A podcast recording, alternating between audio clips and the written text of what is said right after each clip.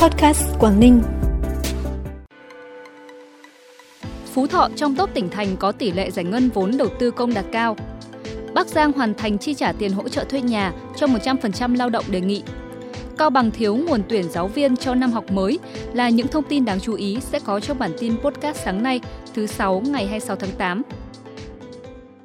Thưa quý vị và các bạn, Bộ Tài chính vừa có báo cáo về tình hình thanh toán vốn đầu tư nguồn ngân sách nhà nước lũy kế 7 tháng, ước thực hiện 8 tháng kế hoạch năm 2022. Theo đó, tỷ lệ giải ngân vốn đầu tư công của Phú Thọ đạt 57,2%, được xếp vào top các tỉnh có tỷ lệ giải ngân cao trên cả nước.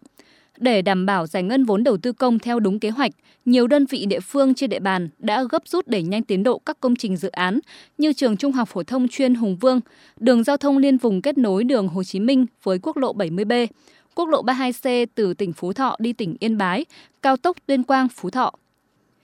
thực hiện chính sách hỗ trợ tiền thuê nhà cho người lao động theo quyết định số 08 ngày 28 tháng 3 năm 2022 của Thủ tướng Chính phủ, tỉnh Bắc Giang đã tích cực hướng dẫn, triển khai tổ chức tuyên truyền sâu rộng đến các đơn vị liên quan, doanh nghiệp và người lao động. Đến nay, 100% người lao động nộp hồ sơ đề nghị đã được phê duyệt và nhận tiền hỗ trợ với tổng kinh phí cấp hơn 109 tỷ đồng. Trong số này, huyện Việt Yên có số doanh nghiệp người lao động hưởng chính sách lớn nhất với 615 lượt doanh nghiệp và hơn 193,3 lượt nghìn lao động, số tiền chi hơn 104,4 tỷ đồng.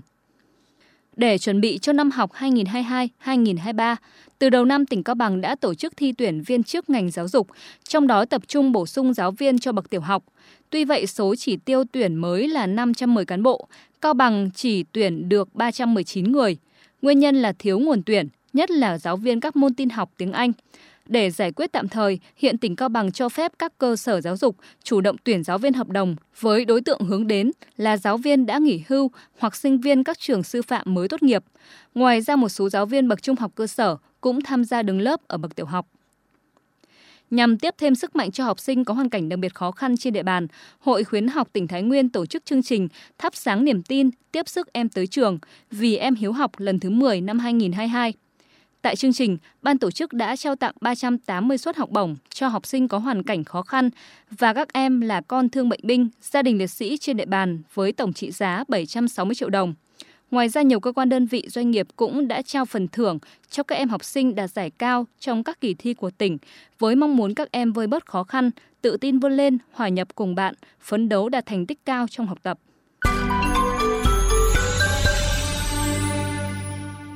Bản tin tiếp tục với những thông tin đáng chú ý khác. Chương trình qua những miền di sản Việt Nam lần thứ 13 năm 2022 diễn ra từ ngày 23 đến ngày 28 tháng 8 tại nhiều địa điểm trên địa bàn 6 tỉnh Việt Bắc – do Ủy ban nhân dân tỉnh Hà Giang chủ trì tổ chức. Lễ khai mạc chương trình sẽ diễn ra vào lúc 20 giờ ngày hôm nay 26 tháng 8 tại quảng trường 26 tháng 3 thành phố Hà Giang, với chương trình nghệ thuật đặc sắc mang chủ đề Miền di sản Việt Bắc.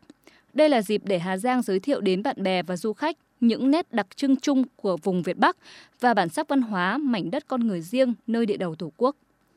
Sau 2 năm ảnh hưởng của dịch COVID-19, từ ngày 27 đến ngày 30 tháng 8, tỉnh Quảng Ninh sẽ tổ chức lễ hội đèn cửa ông với quy mô lớn tại di tích lịch sử quốc gia đặc biệt đèn cửa ông. Lễ hội năm nay sẽ có khoảng 300 đại biểu và 2.700 nhân dân và khách thập phương đến tham dự.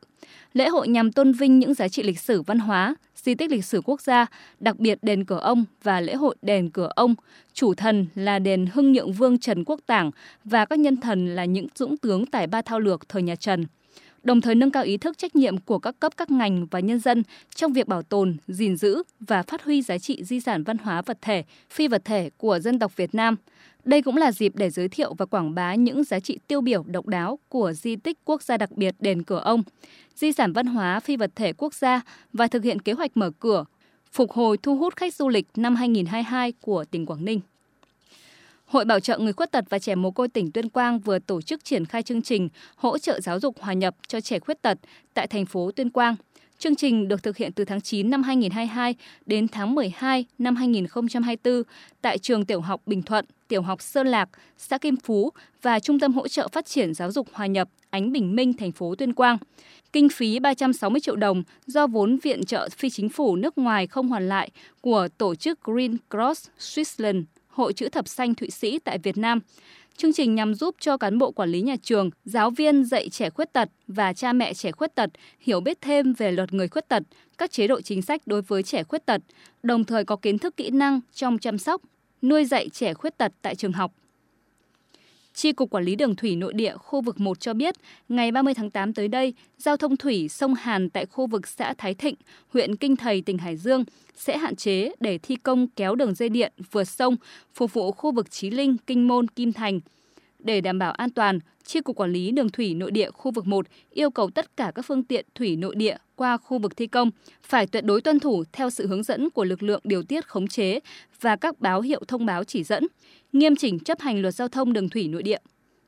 Phần cuối bản tin là thông tin thời tiết. Trong ngày hôm nay, các tỉnh khu vực phía Đông Bắc Bộ sẽ có mưa to đến rất to và rải rác có rông. Gió mạnh dần lên cấp 3, cấp 4. Riêng sáng, khu vực ven biển Quảng Ninh khả năng có gió mạnh cấp 6, giật cấp 8. Khu vực Hải Phòng Lạng Sơn có gió giật cấp 6, cấp 7. Trong mưa rông có khả năng xảy ra lốc xét và gió giật mạnh.